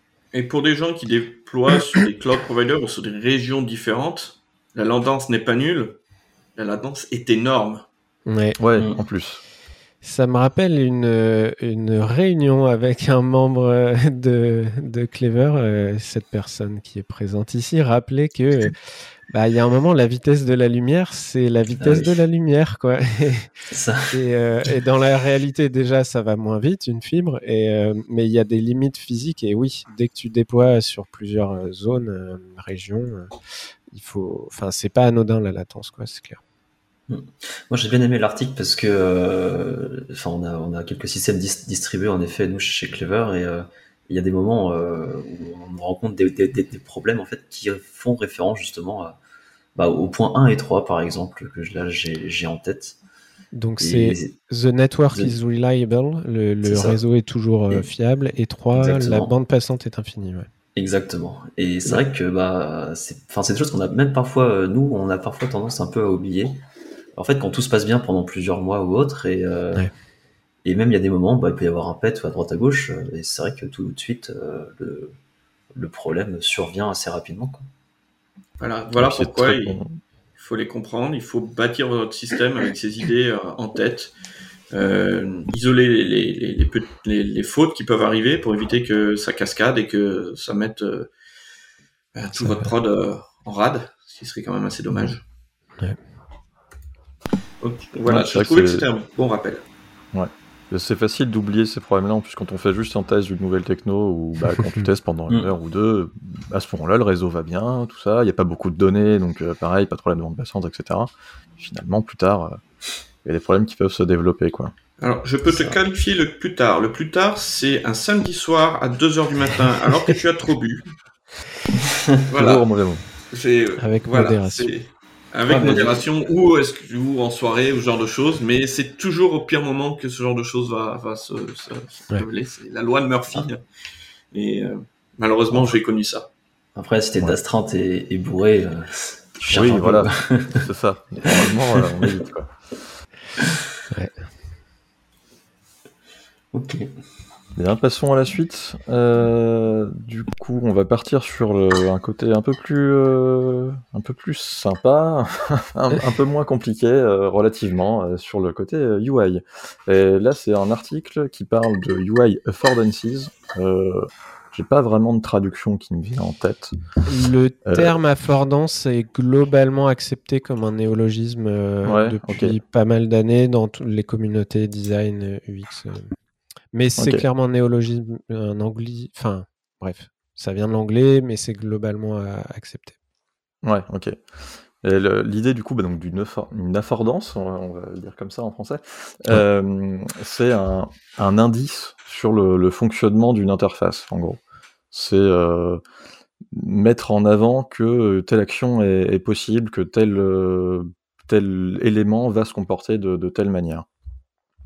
Euh, c'est des choses qu'on voyait euh, quasiment systématiquement, bah, entre autres par exemple dans le design de- des applications euh, iOS euh, dans les débuts, euh, où c'était du skeuomorphisme, si je me trompe pas de terme, C'est vraiment que des interfaces qui sont basées sur le réel, où du coup de fait il y a beaucoup de d'affordance. Euh, depuis quelques années, et, enfin ça commence à faire pas mal de temps, on part plus sur des interfaces euh, plus simples, plus épurées, et parfois on oublie ce genre de choses, les fameuses affordances qui permettent de, bah, de rendre l'interface assez intuitive à quelqu'un qui ne connaît pas déjà euh, comment ça, comment ça fonctionne. Euh, surtout pour les vraiment la fonctionnalité de base principale finalement de l'interface, qui est euh, qui est pas de, de choses qui nous montrent vraiment comment telle fonctionnalité avancée fonctionne. Euh, je trouve que c'est moins gênant, mais là l'article parle d'un exemple où vraiment c'est l'usage de base qui est vraiment pas du tout mis en avant. On peut pas le deviner, juste le- vraiment la capture d'écran qui est mise euh, au tout départ de l'article, on peut absolument pas deviner comment c'est censé fonctionner juste visuellement. Faut faut essayer, faut un peu te triturer l'interface dans tous les sens pour euh, pour comprendre comment c'est censé marcher. Il parle, Euh, Il parle Vas-y, je te- précisément de l'interface de partage de, sur Android quand tu fais share et que tu as un, un petit tiroir qui, qui arrive par en bas. Et en fait, les icônes, genre partagées sur euh, WhatsApp, euh, Messenger, machin, euh, c'est scrollable horizontalement et tu n'as aucun moyen de le savoir sans essayer. Et, euh, et ouais, enfin, en- en- entre autres, le- la, la capture d'écran, c'est ça. Ouais. Ouais. et, en plus, ce qui est, ce qui est dommage, c'est qu'en plus, cette UI, ils l'ont changé à peu près tous les ans. Enfin, chaque sortie d'Android, ils n'arrêtent pas de la changer.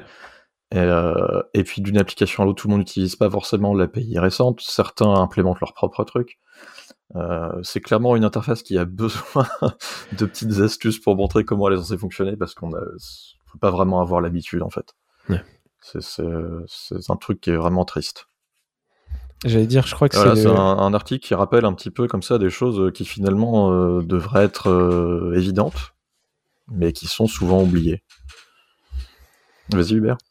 Non, j'allais dire, je crois que c'est le truc que je déteste le plus sur Android. J'ai envie de dire, attends, euh, c'est pas compliqué. Hein. En général, je, partage dans WhatsApp et GetPocket. Euh, mets-les-moi en premier. Tu le sais qu'à chaque fois, je partage là-dedans. Non, non, je vais te mettre euh, machin. C'est. Mmh. Et puis ouais, elle a beaucoup évolué. Moi, j'aime bien l'article pour ceux qui sont moins familiers avec le, concept d'affordance. Il revient très simplement sur les, les portes et une porte, est-ce qu'il faut la pousser et la mmh. tirer? Bah, Normalement, si tu mets la bonne poignée, les gens devraient comprendre que ça se tire et que si t'en mets pas ou que si tu mets euh, un... Ouais, en général, si t'en mets pas, on va plus comprendre qu'il faut qu'il faut pousser. Euh, donc ça, je trouve ça cool dans l'article qui viennent qui reviennent là-dessus. Et il fait aussi une allusion aux lois de la robotique de, de Asimov, c'est ça? Ouais. Euh, donc, euh, no computer interface shall make a human feel stupid. Aucune interface euh, ordi, enfin, aucune interface machine informatique ne devrait rendre, enfin, faire que l'humain se sente stupide. moi, ça me rappelle aussi des trucs que j'ai pas mal lu dans le bouquin de Jeff Raskin. Je le mettrai dans les show notes qui s'appelle The Human Interface. Donc, Jeff Raskin, c'est le, le, papa du Macintosh. Sauf que dans le biopic de, Steve Jobs, on vous fait croire que qu'il n'a pas fait grand chose, mais c'est faux. Euh, et, justement, il revient là-dessus sur on, ne devrait jamais faire un logiciel qui va euh, permettre à l'utilisateur de perdre son travail, de se sentir stupide. Et c'est vraiment des, des principes qu'il faut euh, répéter et, et, mettre en avant. Il était vraiment bien cet article. Est-ce qu'on pourrait envoyer cette phrase euh, euh, à tous les logiciels de euh, gestion de notes de frais Voilà. Il y en a des biens, il y en a des biens. Ça, s'est amélioré, mais ouais, il y, en a des. Wouh Ouais, tous les logiciels RH de manière générale, il y en a des, il y en a des vieux. Heureusement, il y a des gens qui en font des nouveaux. Oui. Bien, passons à la suite. Euh, un lien d'Uber sur euh, Chrome qui avait décidé de cacher les URL et qui reviendrait sur sa décision. C'est ça. Alors, c'est un article de Ars, Technica euh, qui lui-même cite un truc détecté par Android Police. mais donc, en gros, ouais, a, je, crois qu'on l'a évoqué dans le podcast hein, d'ailleurs. Mais il y a un an, un peu moins d'un an, je crois je crois que c'était juin 2020, je crois, j'ai cru. Ouais, voilà. Les... Ah oui, ouais, back in June. Euh, les équipes de, de Google euh, Chrome ont décidé d'expérimenter un concept assez similaire à ce que fait Safari, à savoir ne plus afficher toute l'URL dans la barre d'adresse, mais de n'afficher que le domaine. Alors, euh, même plus exactement, euh, ils ont fait des expérimentations avec que le ETLD plus 1, euh, sans les sous-domaines forcément. Enfin, ils, ont essayé plusieurs choses. Et euh, c'est ce que fait actuellement Safari, en tout cas au moins sur mobile, sur desktop, je me souviens plus. Et, à l'époque, ils disaient, bah oui, en fait, il y a plein de cas de phishing où, où les gens mettent des URL super longues et puis ils mettent plein de sous-domaines où ça commence par google.com et plein de trucs machin et à la fin c'est point euh, je suis un site malicieux quoi et, euh, et du coup leur argument c'était ça c'était on a des débuts de recherche qui prouvent que on peut réduire le phishing et les et les, les attaques de ce genre-là en aidant l'utilisateur à mieux comprendre sur quel site il est. Et c'est marrant parce qu'à l'époque, il y a eu beaucoup de Ah, Google veut tuer les URL, ce qui est un débat. Hein, est-ce qu'ils veulent vraiment faire ça Je sais pas. Mais là, en tout cas, ils ont l'air de tuer l'expérience euh, dans l'œuf parce qu'ils vont pas aller euh, plus loin. donc c'est notamment Emily Stark ça me fait triper quelqu'un qui s'appelle Stark. Je peux pas m'empêcher de penser à Iron Man. Bref, euh, Emily Stark qui bosse là-dessus et qui dit euh, voilà, on, va supprimer l'expérience de la code base. Euh, ça n'a pas été aussi loin au niveau de tout ce qui est recherche en sécurité qu'on espérait. moi, je trouve ça plutôt bien. Je, pense, j'aimerais vivre dans un monde où, les gens qui sont pas techniques se saisissent du concept d'URL. Je demande pas qu'ils soient capables de savoir ce que c'est un, public préfixe euh, ou même un port ou quoi que ce soit, mais, mais ça reste quand même. Euh, enfin voilà, je pense que ça doit faire partie de la barre d'URL. Et euh, même si la plupart du temps on comprend pas ce qu'il y a dedans dans des cas pernicieux, voilà, donc, euh, je suis content. Ouais, je suis assez d'accord aussi. En fait, plus j'ai l'impression que plus on cache de choses à l'utilisateur et moins dans la durée les gens vont comprendre comment ça fonctionne en fait. Mm. On n'a pas besoin de pour chaque euh, objet du quotidien de savoir exactement comment ça fonctionne, mais c'est toujours bien d'avoir une petite idée quand même. Euh, là, cacher ça, je suis pas sûr que. Même si c'est vrai que l'argument de mettre en avant le domaine est intéressant. Après, est-ce qu'ils pouvaient pas juste afficher le domaine en vraiment spécifique dans un coin et mettre l'URL complète à côté quand même? Hein, la question se pose. Il n'y a pas vraiment, je pense, de, réponse parfaite là-dessus, mais euh, je suis plutôt content qu'ils reviennent en arrière, en tout cas. Bah justement, je partagerai dans les show notes un article de Jake Archibald, qui est euh, DevRel Advocate, je sais pas quoi, chez Google Chrome, qui lui avait fait une proposition où, tu mets en avant le, domaine et, son sous-domaine, etc., quand tu es sur un, ETLD plus 1. Je précise, j'arrête pas de parler de TLD plus 1. Si tu mets que le, domaine, tu mettrais que github.io, alors que github.io, c'est un cas particulier, donc il vaudrait mieux mettre hsablonnière.github.io, alors que pour un site euh, normal, type euh, monsite.com, là, tu mettrais pas le sous-domaine. Enfin bref, c'est tout un autre sujet. Mais euh, euh, justement, il y a notamment des gens chez Google qui avaient fait des propositions pour mettre ça en avant tout en gardant l'URL. Moi, là, j'ai un Firefox d'ouvert. Le, le TLD, il est mis en noir alors que le reste est en gris. Et d'ailleurs, en fait, non, je suis dans Chrome et c'est le cas aussi maintenant. Bah, tu vois, j'avais jamais fait gaffe.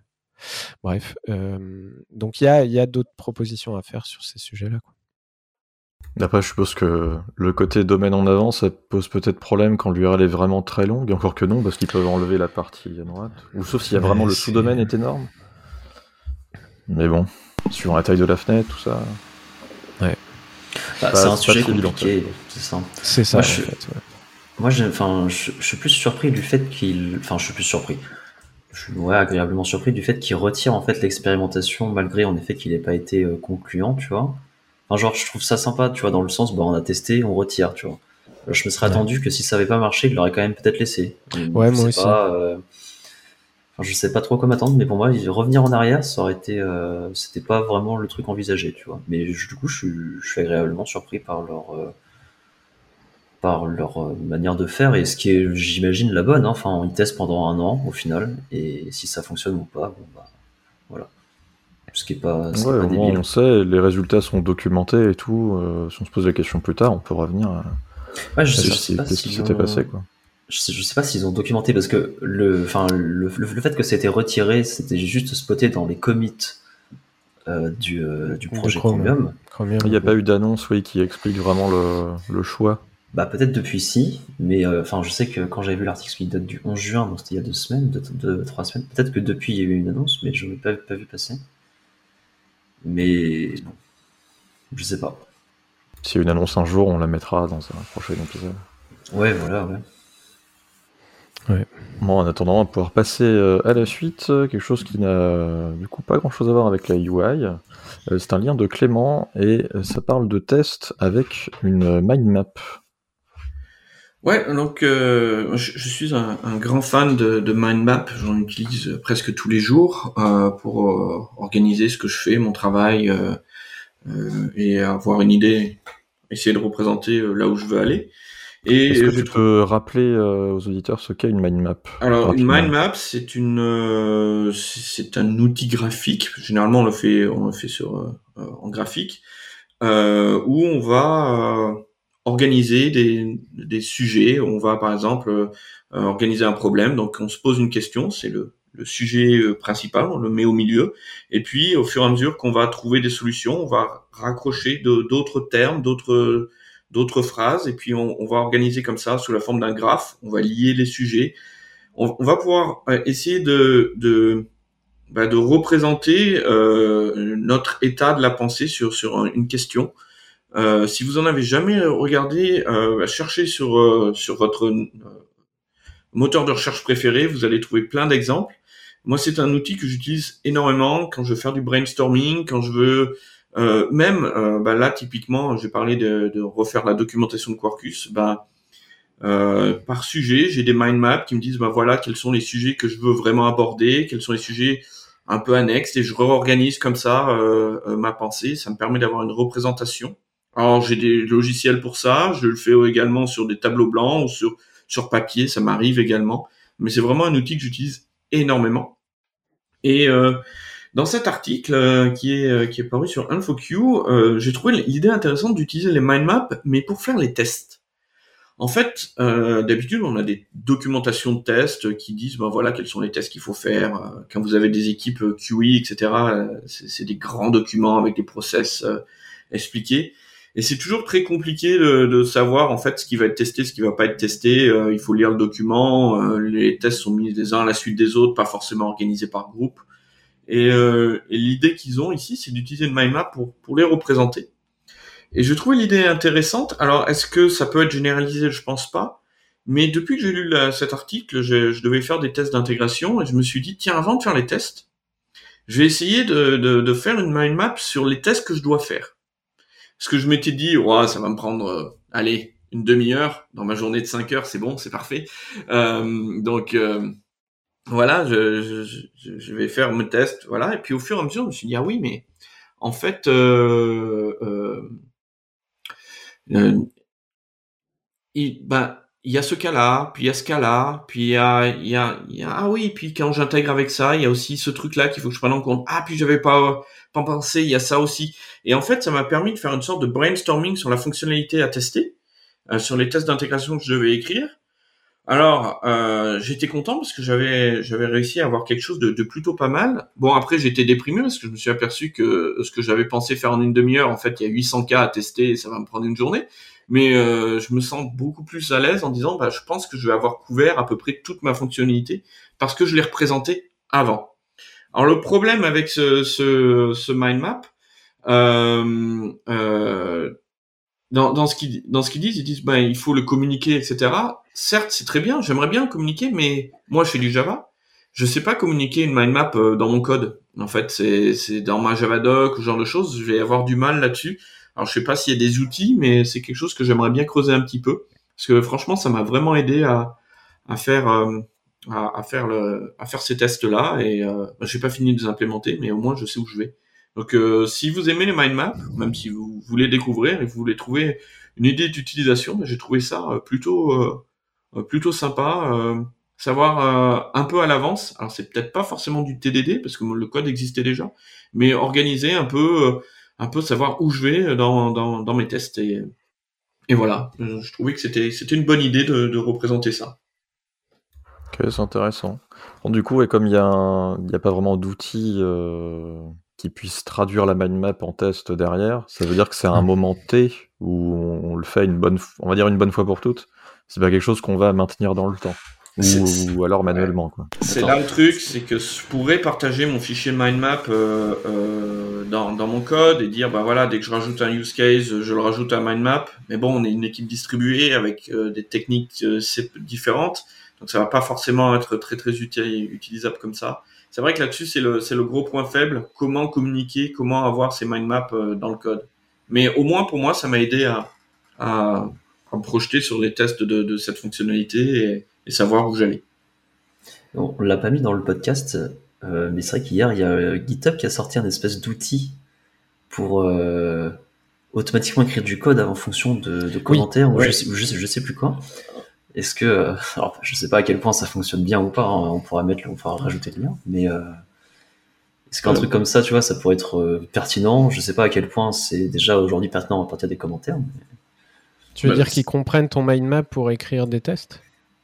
Bah, je, je sais pas, c'est ce qu'on on disait avant, euh, on n'a pas moyen de générer des tests par, par exemple par rapport Oui. à une mind map ou autre. euh, Oui, peut-être qu'en se basant là-dessus, il y aurait moyen de faire quelque Mm. chose. Après, il faut déjà avoir une manière de, de décrire la mind map de façon textuelle, euh, Oui. parce que Bah ça ouais. va comprendre. C'est peut-être pas évident. c'est vrai. Et l'outil qui est, qui est sorti euh, par GitHub, c'est un outil qui, euh, qui est censé euh, t'aider à faire du pair programming, mais avec une, une, C'est ça. ouais. Machine, ouais, ouais. une machine. Euh, moi, je, je sens le truc où ça repère un pattern, ça va chercher ce Stack Overflow, et ça prend la meilleure réponse et ça mais, mais Mais bon, ça voilà. pourrait marcher. Ça Ah, pourrait quand on voit les exemples, quand on voit les exemples, ouais, je, je sais pas. euh, Est-ce Ça que va ça surtout venir chercher sur GitHub, je pense. ouais. Oui, Gi- GitHub, ouais, dit Oui, Stack. Overflow. Mais, Moi, ce, qui, ce qui est dit, euh, ce qui est intéressant, c'est qu'ils l'ont utilisé pour le développer lui-même. Donc je trouve que c'est plutôt pas mal qu'ils ont, qu'ils ont fait ce, cette euh, euh, comment pas, pas incubation, mais euh, inception. Ouais. Je, trou- je trouvais ça intéressant, mais après, j'ai- j'aimerais tester. J'ai également éga- un peu peur que ça ne devienne pas le, le Clippy du code. Souvenez-vous, Clippy? Oui, voilà, Trom- petite truc, euh, trombine. Ouais. Euh, dans Word qui disait mais euh, vous voulez mettre en gras? Non, mais voilà. Donc. voilà, donc euh, ça peut être Ouais. euh, ça peut être le truc, mais, mais c'est vrai que c'est- j'ai trouvé ça intéressant. C'est vrai. Je vais pas rajouter parce que c'est arrivé hier et je voudrais je voudrais tester un peu avant. Ouais, pareil. Et en Oui, fait, bah. pour l'instant, il faut s'inscrire. Et euh, hier soir, j'ai failli pinguer des amis chez Microsoft en mode euh, on peut pas avoir une bêta pour en parler dans le podcast. Mais je me suis dit si on trouve ça nul et qu'on veut dire que c'est nul et qu'on. Enfin, tu vois, bon, bref. Donc on va attendre comme tout le monde de pouvoir tester. Et puis oh, je pense qu'on. Et on y dira que c'est nul plus tard. Oh. Non, ça se trouve, c'est génial. Hein. Je... C'est Oui, juste. euh, ouais, tout à fait. C'est Yes. c'est à, à tester, mais c'est vrai que c'est intéressant. Les démos sont impressionnantes, mais après, euh, Oui. on Ouais, sait bah, tous c'est comment fonctionnent les C'est démos. démos, hein. c'est pour ça que. C'est ça. L'article suivant de, enfin posté par Hubert, pas de Hubert, euh, sur ce qui se passe en JavaScript quand on a plusieurs euh, statements return dans une fonction. Ouais, alors euh, bon, euh, je suis assez coutumier que dès que Jake Archibald sort un article, je finis par en parler dans le podcast. C'est vraiment quelqu'un que j'aime beaucoup et, j'aime beaucoup ses articles. Et, celui-là, il est assez marrant parce que donc euh, ça s'appelle In JS Functions, The Last Return Wins. Et euh, c'est un article qu'il a écrit suite à des tweets qui sont passés sur Ah, mais attends, en fait, en JavaScript, c'est pas si simple. Le, ça s'arrête pas juste à, return. Et donc, il, revient sur les différents cas et particulièrement sur le fait, et moi, je l'ai, découvert au moment où les tweets et l'article sont sortis. Euh, en JavaScript, à partir du moment où vous faites un return, la fonction s'arrête et elle retourne. euh, Si vous faites return euh, 42, elle, elle s'arrête et elle return 42. Jusque-là, tout le monde est d'accord. C'est le cas dans quasiment tous les langages. Sauf que euh, si vous faites un try-catch autour du return et que vous avez et que vous rajoutez euh, quelque chose qui est arrivé beaucoup plus récemment dans JavaScript, à savoir un finally, euh, que ça rentre dans le catch ou pas, voilà, mais ça va forcément rentrer dans le finally. C'est tout l'intérêt d'un finally. Et en fait, à l'intérieur du finally, vous pouvez refaire un return. Et c'est celui-là, en fait, c'est le dernier euh, qui est utilisé. Et donc, euh, imaginez dans votre tête, try, return 42, catch, blabla, finally, return 36, bah, votre fonction, elle return 36 en fait. Et vous pouvez même les imbriquer dans le finally, vous pouvez remettre un try catch avec un finally, etc. sur la, quasiment la fin de l'article, il dit euh, quelle est la- l'application pratique de ça? Euh, bah, il, il précise bien, il n'y en a pas. Merci de votre lecture. S'il vous plaît, ne faites jamais ça dans des quiz euh, d'interview pour des, pour des emplois où, où souvent on fait ah essaye de comprendre ce qui se passe avec euh, telle race condition ou, telle euh, closure.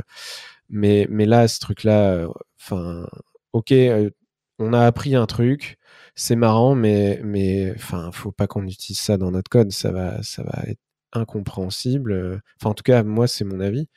Et, hum, et en fait, je trouve ça intéressant parce que ça me rappelle euh, bah, plein de petits euh, trucs un peu smart que, que j'ai pu découvrir au début de ma carrière sur JavaScript, sur PHP.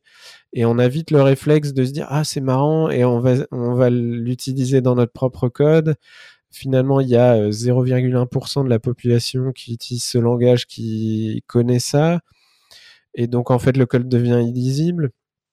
Et, moi, je me souviens être passé par des phases où, en fait, ce genre de petits trucs, je les utilise de moins en moins. Et je vais essayer de, de plus en plus d'écrire un code un peu bête, entre guillemets, qui est beaucoup plus facile à lire. Euh, mais voilà, enfin, c'est plus cette digression que je voulais faire autour de ça. Je sais pas ce que vous en pensez, ou si vous avez vu l'exemple de code avec les deux return. Euh. Ouais, là après c'est vraiment un truc de toute façon très particulier. Je pense pas que quelqu'un aurait envie de se baser là-dessus pour euh, pour écrire son code. Mais bon, bah, mettons, on sait jamais. ça existe, que ça sera euh, utilisé. Quand on utilise ce genre de trick, en fait, bah, si on veut pas faire les choses comme un comme un sale, euh, la solution c'est d'écrire un gros commentaire qui va avec du coup et qui explique ce qu'on fait. Du coup, est-ce qu'on gagne vraiment du temps? Je suis pas persuadé que ce soit si si intéressant que ça, quoi. Faut vraiment qu'il y ait un cas très spécifique où on trouve pas d'autre manière de, de faire ça proprement. Euh, mais ouais, ce, genre de trick comme ça où faut passer un quart d'heure euh, dessus pour comprendre ce qui se passe, rarement intéressant. Même pour soi-même en fait, quand on retourne dessus six mois plus tard. Oui. Même trois mois. Hein. Euh, ouais. C'est rarement très intéressant. C'est clair. C'est un très bon point. Il faut écrire du code pour le pour notre équipe et le, notre équipe du futur et pas forcément. Euh, voilà. Et c'est quelque chose qu'on a tendance à oublier. Euh, il y a beaucoup de, de, d'API, de frameworks qui sont sortis euh, et qui, bah, particulièrement dans le, dans le milieu du réactif, j'ai, j'ai eu des, des réunions, des, rendez-vous où en fait on m'a dit bah oui, mais en fait le problème c'est que seuls nos seniors développeurs ou plus peuvent maintenir ce code-là parce qu'il est juste trop compliqué. Il n'a pas été écrit pour le reste. Donc, d'une manière, bah, c'est un problème économique euh, parce que bah, pour nous, c'est pas rentable. Euh, malgré tous les avantages que ça a à côté, c'est pas rentable. Donc voilà. Et là, typiquement, oui, un try catch avec deux returns, un try catch finally avec deux returns. Ouais, c'est c'est chelou. Et en fait, je suis en train de me poser la question qu'est-ce que ça fait en Java? Oh non, c'est ce que je voulais poser comme question. J'en ai aucune idée. Euh, il est possible que le compilateur gueule un peu dessus, mais dans tous les cas, je pourrais le générer en bytecode. Là, là, voit le développeur un peu euh, disant, mais c'est juste des go-to-labels, je peux le développer en bytecode, ça, il n'y a rien qui m'empêche, et voir ce que ça ferait dans ce cas-là. Mais je pense que c'est la même chose, que c'est le dernier qui gagne. Mais, euh, mais oui, ça, serait assez drôle. Il faut bien comprendre qu'on peut exprimer plus de choses en bytecode qu'en langage Java. Hein. D'ailleurs, Kotlin se euh, repose euh, repose un peu là-dessus, c'est-à-dire le bytecode qui génère, c'est des fois il y a du bytecode qu'on ne peut pas retranscrire en Java. Euh, D'autres langages le font, hein, pas que. Donc quand il y a des choses qui sont impossibles à faire en Java, on peut regarder si on est, veut être vraiment vicieux, de voir si on pourrait pas le faire en bytecode et, et voir et voir ce que ça donne. Mais après après voilà, le faire le faire comme une expérimentation, et se dire ah c'est cool, mais surtout ne pas utiliser ça Sinon, comme tu dis, personne va comprendre et on va se retrouver encore avec des trucs euh, où euh, seuls les seniors développeurs plus euh, peuvent peuvent maintenir le code. C'est pas c'est pas ce qu'on veut. Ça, c'est juste intéressant, c'est plus un jeu quoi pour la curiosité. C'est un puzzle, voilà. Ouais, c'est un puzzle. c'est toujours très intéressant, mais il faut faire tous les langages. Hein, tout le monde connaît les, les, les problèmes de JavaScript. De, ils, ont, ils ont été bah, discuter des tas et tas de fois. C'est pas le seul langage à avoir ce genre de, de trucs un peu bizarres. Euh, Java en a plein. tous les langages ont des trucs comme ça un peu, un peu bizarres. On se dit tiens, pourquoi? Bah, c'est pas parce que le langage a un truc bizarre qu'il faut l'utiliser. Au contraire. J'aime bien cette phrase. Une bonne conclusion. Alors juste, euh, désolé pour, euh, c'est pas une conclusion dommage. que, que, je vais la casser. Mais dans l'article, apparemment, ils disent que la même chose a arrive en Java et en Python. Ah. Apparemment. Ah, donc faut tester en Python. Je me souviens plus que c'était dans l'article. Bah, j'ai bien lu, mais voilà.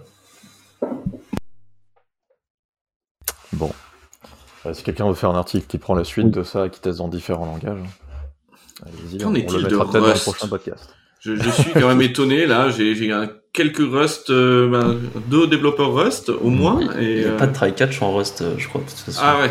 Ah bah oui, c'est vrai, il n'y a pas d'erreur en Rust. Déjà.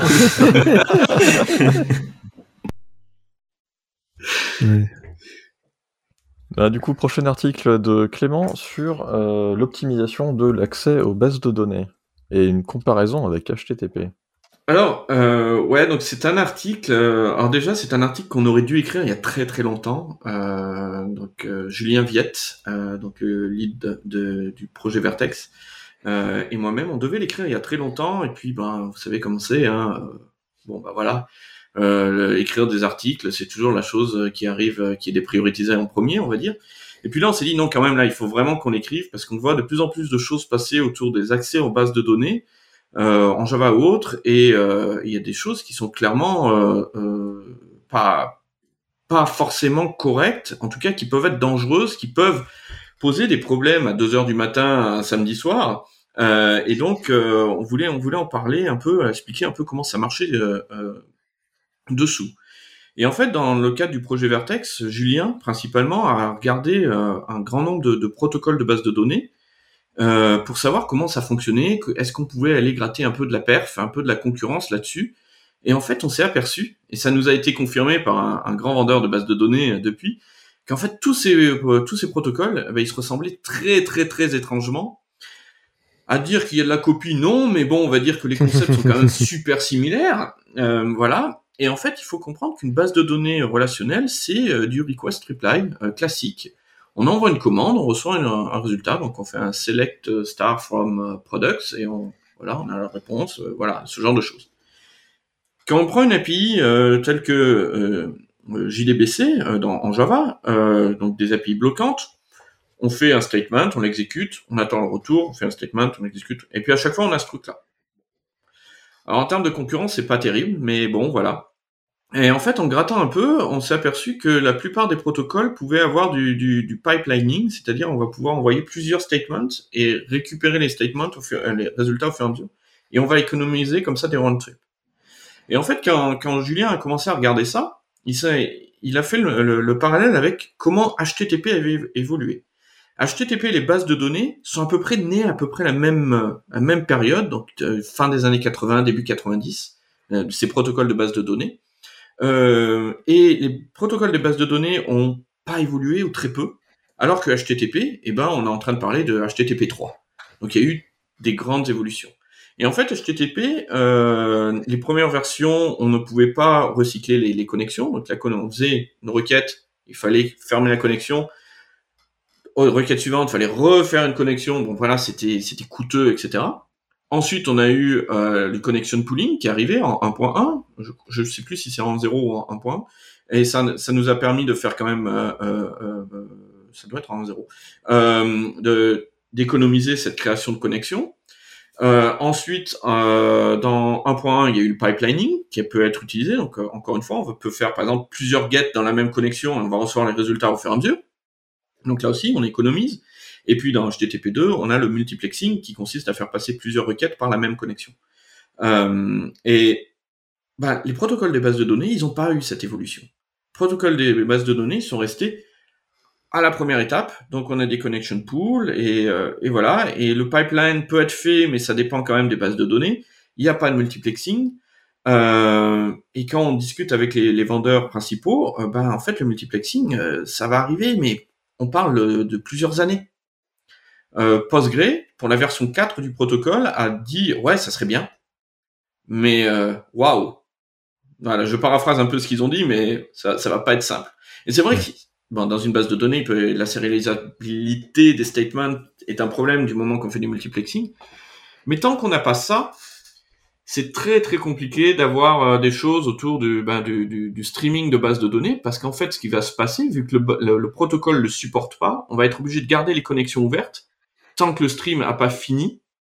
Et si on a des consommateurs qui sont un peu lents, euh, mobiles ou ce genre de choses, eh ben on va garder nos connexions ouvertes jusqu'à euh, ben, jusqu'à le, dernier euh, dernier record qui soit lu. Euh, sauf que des connexions, on n'en a pas beaucoup. Un Postgre de base, je crois qu'il y en a 12. Donc qu'est-ce qu'on fait pour le 13e client? On lui dit ah ben non, désolé, revenez plus tard. c'est un peu, c'est un peu, c'est un peu galère, quoi, ce genre de choses. Donc, euh, donc voilà, donc on, a vu beaucoup de choses qui étaient sorties à ce niveau-là, en disant euh, beaucoup de gens qui nous disent ah oui, mais nous on voudrait streamer parce qu'on a des bases euh, avec 2 millions d'entrées et on voudrait streamer ça aux clients, aux clients. Oui, alors c'est possible, c'est possible, mais il faut comprendre, il faut comprendre ce que ça veut dire. Encore une fois, il faut, faut un peu éduquer un peu en disant vous pouvez le faire, mais attention, vous pourrez le faire que pour 12 personnes bah, si vous modifiez pas les poules, etc., euh, au-dessus de ça, bah, ça risque de poser euh, des tas de soucis. Alors, je parle de Postgre, mais c'est valable pour toutes les bases de données qu'on a regardées, documentées et non documentées, euh, d'ailleurs. donc, ouais, il faut, faut quand même... c'est pas parce qu'une API vous fournit une super feature qu'il faut l'utiliser et en abuser, parce que derrière, peut-être que le protocole, il est pas forcément fait pour, et que, bah, comme dans tout, hein, c'est une histoire de, de trade-off, et euh, ce qu'on peut faire bien d'un côté, euh, peut-être que ça casse un truc de l'autre. Donc voilà. Euh, donc on va, on va. Donc c'est le premier article. On en a d'autres de prévus.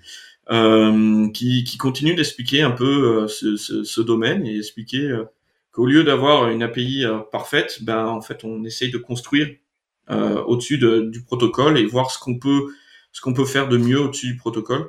Et cette histoire, donc cette étude, à, donner le, les, Vertex Clients pour faire du data, qui sont vraiment réactifs, asynchrones, etc., qui sont bâtis, au-dessus de ces protocoles et qui donnent des, gains en performance euh, très très bons dans tous les benchmarks. On est euh, largement au-dessus de, de, des autres approches. Et euh, la raison, c'est parce que bah, en fait, on essaye de comprendre le protocole et de bâtir au-dessus au lieu d'essayer de, tordre le protocole pour faire un truc qui est pas forcément fait pour. Je dis pas qu'un jour on pourra pas le faire, mais il faut que les protocoles évoluent. Ça, HTTP a mis 25 ans. Euh, les bases de données, euh, s'ils commencent maintenant, eh ben on peut. J'espère qu'ils vont pas mettre 25 ans parce que ça serait triste, mais mais bon. Et ce qu'on s'est aperçu également dans d'autres projets qu'on fait à côté, c'est que cette histoire, euh, donc là on parle des bases de données relationnelles, mais les bases de données euh, NoSQL, donc pas forcément relationnelles, ont également des patterns relativement similaires. Encore une fois, ce n'est pas de la copie, on va dire que c'est de l'inspiration, euh, euh, grande inspiration, mais euh, voilà. Donc là aussi, il y a beaucoup de bases de données qui ont le, qui vont avoir le même request reply les mêmes limites. Donc des fois, regardez un peu, essayez de comprendre ce qui se passe en dessous. C'est marrant, c'est la, c'est la question que j'allais poser. Genre, est-ce qu'on retrouve ce problème sur Mongo, sur Redis, sur des, des bases de données plus récentes? Est-ce qu'elles ont aussi ce, ce modèle euh, request reply qui, qui, est un peu je vais pas dire bloquant, c'est pas le bon terme, mais qui qui est pas multiplexé, qui est pas euh, euh pipeliné, etc. Alors, on n'a pas testé toutes les bases de données euh, NoSQL, mais euh, Mongo clairement c'est du request reply. Il y a une histoire de streaming, mais ça maintient la connexion TCP, donc tu as tu vas rentrer dans une connexion TCP ouverte. Mhm. Euh, Redis, je ne sais pas. Qui est dédié à cet usage, du coup. Voilà, qui est dédié à cet usage. Redis, je ne sais pas. Euh, Neo, visiblement, c'est pareil. C'est comme, euh, pareil, tu vas avoir du request reply. Il y en a une. Neo4j Ouais, Neo4j, oui.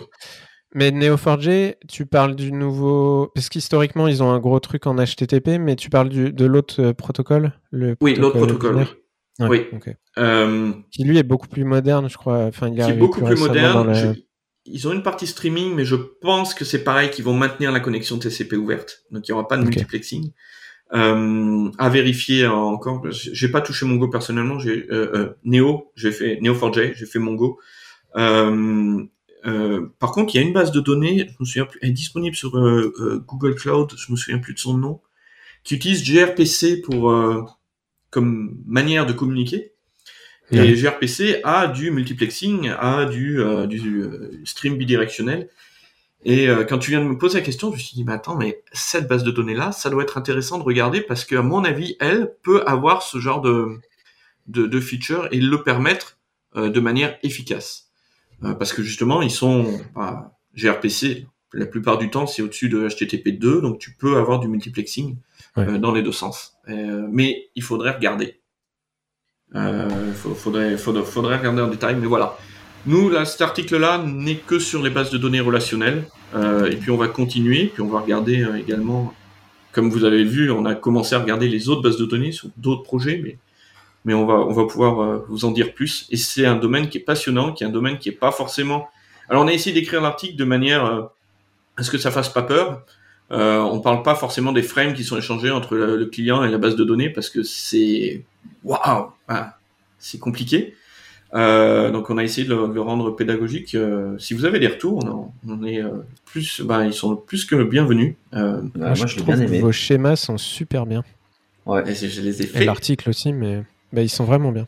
Je les ai tous dessinés à la main sur ma tablette, mais voilà. Mais je trouve que ça, ça donne un, petit, un petit côté sympa et, euh, et, intéressant et facile à, à comprendre parce que bon, c'est quelque chose que j'aurais pu faire quand on pourra aller dans des bars euh, sur une table, euh, sur une nappe. Pas en, pas en tissu la nappe, hein, sinon on va se faire engueuler, mais, mais voilà. Non, moi j'ai trouvé l'article vraiment cool avec le parallèle avec HTTP et le fait que bah, c'est écrit à peu près en même temps, du coup ça se base sur la même, la même enfin, les mêmes idées à peu près, c'est vraiment sympa. Et euh, bah, les expérimentations que vous avez que vous avez fait, honnêtement, je m'attendais pas à ces résultats non plus. Tu vois, je me disais bah dans une base de données, en général, c'est la partie. Euh... Enfin, encore en HTTP, ce que je veux dire, c'est qu'il y a beaucoup de latence en général entre les clients et le serveur, alors qu'en base de données, tu es plus souvent dans du réseau un peu, un peu plus proche quand même, et donc plus rapide a priori, mais euh, ok. Je, bah, je ça, suis surpris. Ça dépend de la longueur d'exécution de l'arquette en fait surtout. Exactement. Ouais, c'est pas tellement le réseau qui joue, c'est plus euh, le temps que, que, le DB passe. Euh, ouais, puis après tu as des IO disques, euh, tu as des. Euh, ouais aussi. Enfin, etc. Quoi il y, a, plein de choses. Donc le, benchmark, on donne les résultats. Donc le, code du benchmark est, disponible sur GitHub. Vous pouvez l'exécuter vous-même. Euh, nous, on l'a exécuté euh, bah, euh, sur un Kubernetes euh, qui tourne sur Amazon. Et j'avoue que la latence m'a également surprise, surpris. je m'attendais à être à être un peu en dessous de ça, mais comme quoi, il y a quand même pas mal de latence entre deux, deux, pods qui tournent sur le, le même host. bon.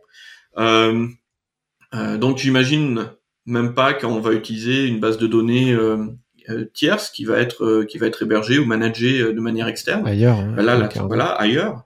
Ben là, la latence va, va être x5, x6. Donc des idées comme simples, hein, comme le pipelining, va peut vraiment changer complètement le, les, les, performances et la concurrence de l'application. Parce qu'encore une fois, nous, ce qu'on cherche, c'est la concurrence, c'est-à-dire pouvoir gérer plus d'utilisateurs sur les mêmes, euh, sur le même ensemble de ressources euh, pour éviter que vous ayez à faire euh, d'autres instances, de payer plus cher votre cloud provider. C'est pas le bon, euh, les bonnes personnes pour dire ça, mais bon, voilà. Non, mais c'est ici, on n'a pas de langue de bois, hein, y a pas de. Non, mais c'est également, on, on, voit énormément de, de, de de, de, bah de, clusters euh, chez nos clients qui sont sous-utilisés parce qu'ils ont été obligés de créer euh, 10 instances euh, alors qu'en fait une seule suffit. Ok. Et moi, du coup, je me, je me demande. Vas-y, vas-y. Vas-y, vas-y. Non, non, vas-y, vas-y. Euh, enfin, moi, sur un autre sujet, du coup, le, sur la partie pipelining, tu vois. Enfin, quand on voit que ça, ça n'existe plus, tu vois, dans les nouvelles versions de HTTP, que c'était remplacé par le multiplexing, euh, est-ce que ce serait pas plutôt intéressant directement que les bases de données, euh, si jamais elles implémentent ce genre de choses, passent directement, en fait, à ce qu'on utilise et quick, du coup, de quick, carrément, même pour. Enfin, tu vois, je, je, sais pas à quel point ça pourrait s'appliquer là-dessus, là, là, quoi. Alors, c'est une très très bonne question et quand on a nos discussions avec les, les différents euh, euh, vendeurs hein, de bases de données, euh, la plupart en sont actuellement à essayer de voir comment euh, bah, ceux qui supportent le, le pipelining l'ont, les autres essayent de rajouter le, le, le, pipelining, le multiplexing a l'air de leur poser des tas de problèmes autres et il y a un vrai problème de, de, de, de sérialisation des statements, de visibilité, ce genre de choses qui peut poser des tas et des tas de soucis. Euh, donc, je pense que ça va arriver, mais je pense que ça va mettre un peu de temps. Alors après, le monde de la data, et vous le dites souvent dans, dans ce podcast, il y a beaucoup, beaucoup d'argent qui est levé actuellement. Il y en a eu encore euh, il y a une ou deux semaines. Euh, je pense que il y a, il y, a, il y a ce monde historique de la data, euh, et puis il y a tellement d'investissements à côté que il est possible qu'un jour il y ait quelque chose, il y ait une pépite qui sorte là-dedans et euh, ces pépites-là pourraient bien changer la donne parce que ça va être euh, bah, beaucoup plus moderne. Ça va pas se bâtir sur des sur des logiques qui ont été bâties il y a plus de 30 ans, mais plutôt ouais, sur des logiques comme euh, de multiplexing et ce genre de choses. Euh, il, y a vrai, il y a vraiment des levées de fonds énormes. Alors après, est-ce que les historiques vont pouvoir suivre? C'est gros, c'est compliqué. Hein. Ouais, enfin après, tu vois, quand, tu, quand on parle de pipelining, multiplexing, etc., dans une base de données relationnelle, je, enfin, je me pose toujours la question de qu'est-ce qui se passe parce que c'est censé être acide plus ou moins. Enfin, ces bases de données sont censées être acides. Pas, pas, juste euh, plus ou moins, ouais. Ouais, c'est censé l'être, pardon, en effet.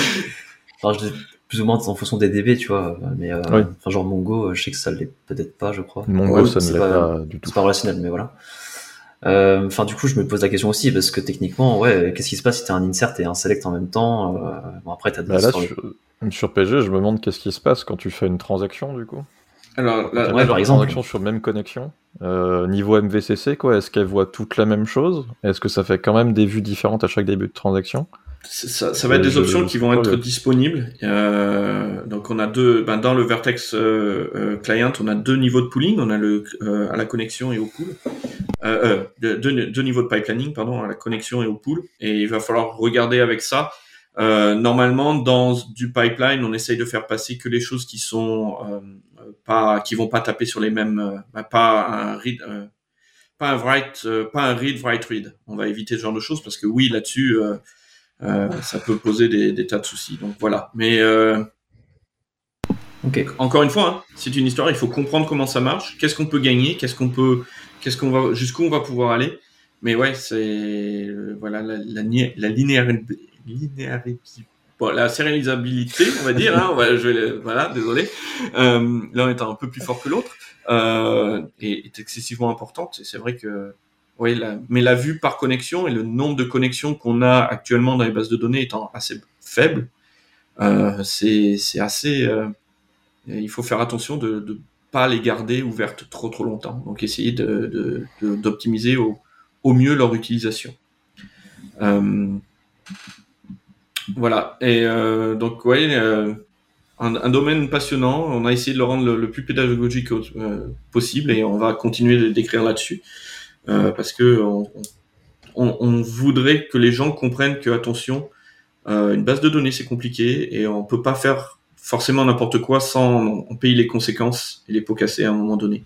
Donc, se poser les bonnes questions. Encore une fois, il faut, faut juste poser les bonnes questions. Il n'y a pas de solution magique. Euh, si, vous avez d'autres articles. Euh, on, va en écrire. Alors, on va essayer de les prioriser un peu plus, hein, parce que maintenant qu'on a écrit le premier, on va dire, on va pas attendre deux ans avant d'écrire le second. Euh, mais ouais, on, aimerait, on aimerait écrire. Et puis on a d'autres, d'autres articles qui devraient sortir également sur d'autres choses, mais pareil dans, dans les mêmes eaux, autour de, de, des IO, de qu'est-ce que c'est que le non-blocking IO. on entend beaucoup de choses autour de, de non-blocking IO et je pense qu'il faut, il faut commencer à expliquer un peu ce que c'est. Euh, vous le faites dans, dans, le podcast. Il y a, vous avez parlé de IO Uring super bien il y, a, il y a quelques mois de ça maintenant, qui l'expliquait bien. Euh, mais euh, voilà, euh, IO Uring, c'est quelque chose qui est pas facile à comprendre quand, quand on n'est pas dedans. Euh, et, euh, et, voilà, donc on aimerait expliquer également là-dessus ce que ça veut dire, qu'est-ce qu'on va pouvoir gagner que c'est pas euh, sans conséquences non plus. Hein, c'est pas voilà, il y a, y, a, y a, des choses qui vont super bien fonctionner, il y a des choses qui vont moins moins bien fonctionner. C'est des trade-offs. Euh, hein. donc euh, ouais, donc euh, expliquer là-dessus, expliquer également. Euh, bah, vous l'avez probablement entendu, Loom est en train d'arriver dans le monde Java, donc un système de, de virtual thread. donc ça ressemble à des coroutines, mais ça n'en s'en est ah pas. donc le projet Loom hyper intéressant qui va modifier la JVM vraiment en profondeur. Tout le monde attend ça comme le, le, sauveur de on n'a plus besoin de comprendre la synchrone, tout va être magique ou pas. Ouais. euh, ou pas, et c'est toute la question du ou pas qui est intéressante, c'est de dire qu'est-ce qu'on va pouvoir faire, qu'est-ce qu'on va pas pouvoir faire, qu'est-ce qui va, voilà. Donc euh, encore une fois, vraiment réexpliquer les choses, et je pense que euh, euh, ouais, il faut, faut expliquer. Ça revient aux, aux, aux fallacies de l'article qu'on a, qu'on a cité. Euh, les, la nouvelle génération de développeurs, et il n'y a rien de, de, de négatif là-dedans, hein, de, voilà, euh, a pas forcément vécu les, les, nos expériences, nos, nos, nos batailles d'il y a quelques années. Euh, et euh, il faut des fois rappeler que, bah, en fait, on a testé ce genre de choses euh, et ça s'est pas super bien passé. Euh, les green threads existaient dans les premières versions de Java.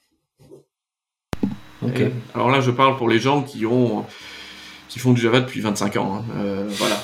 les premières versions de, de, de, de threading dans Java, c'était des green threads, donc gérés par la JVM, et non pas gérés par le par l'OS. Et les virtual threads, euh, on en revient à ça. Alors elles sont beaucoup mieux. Il n'y a pas à dire, rien à voir.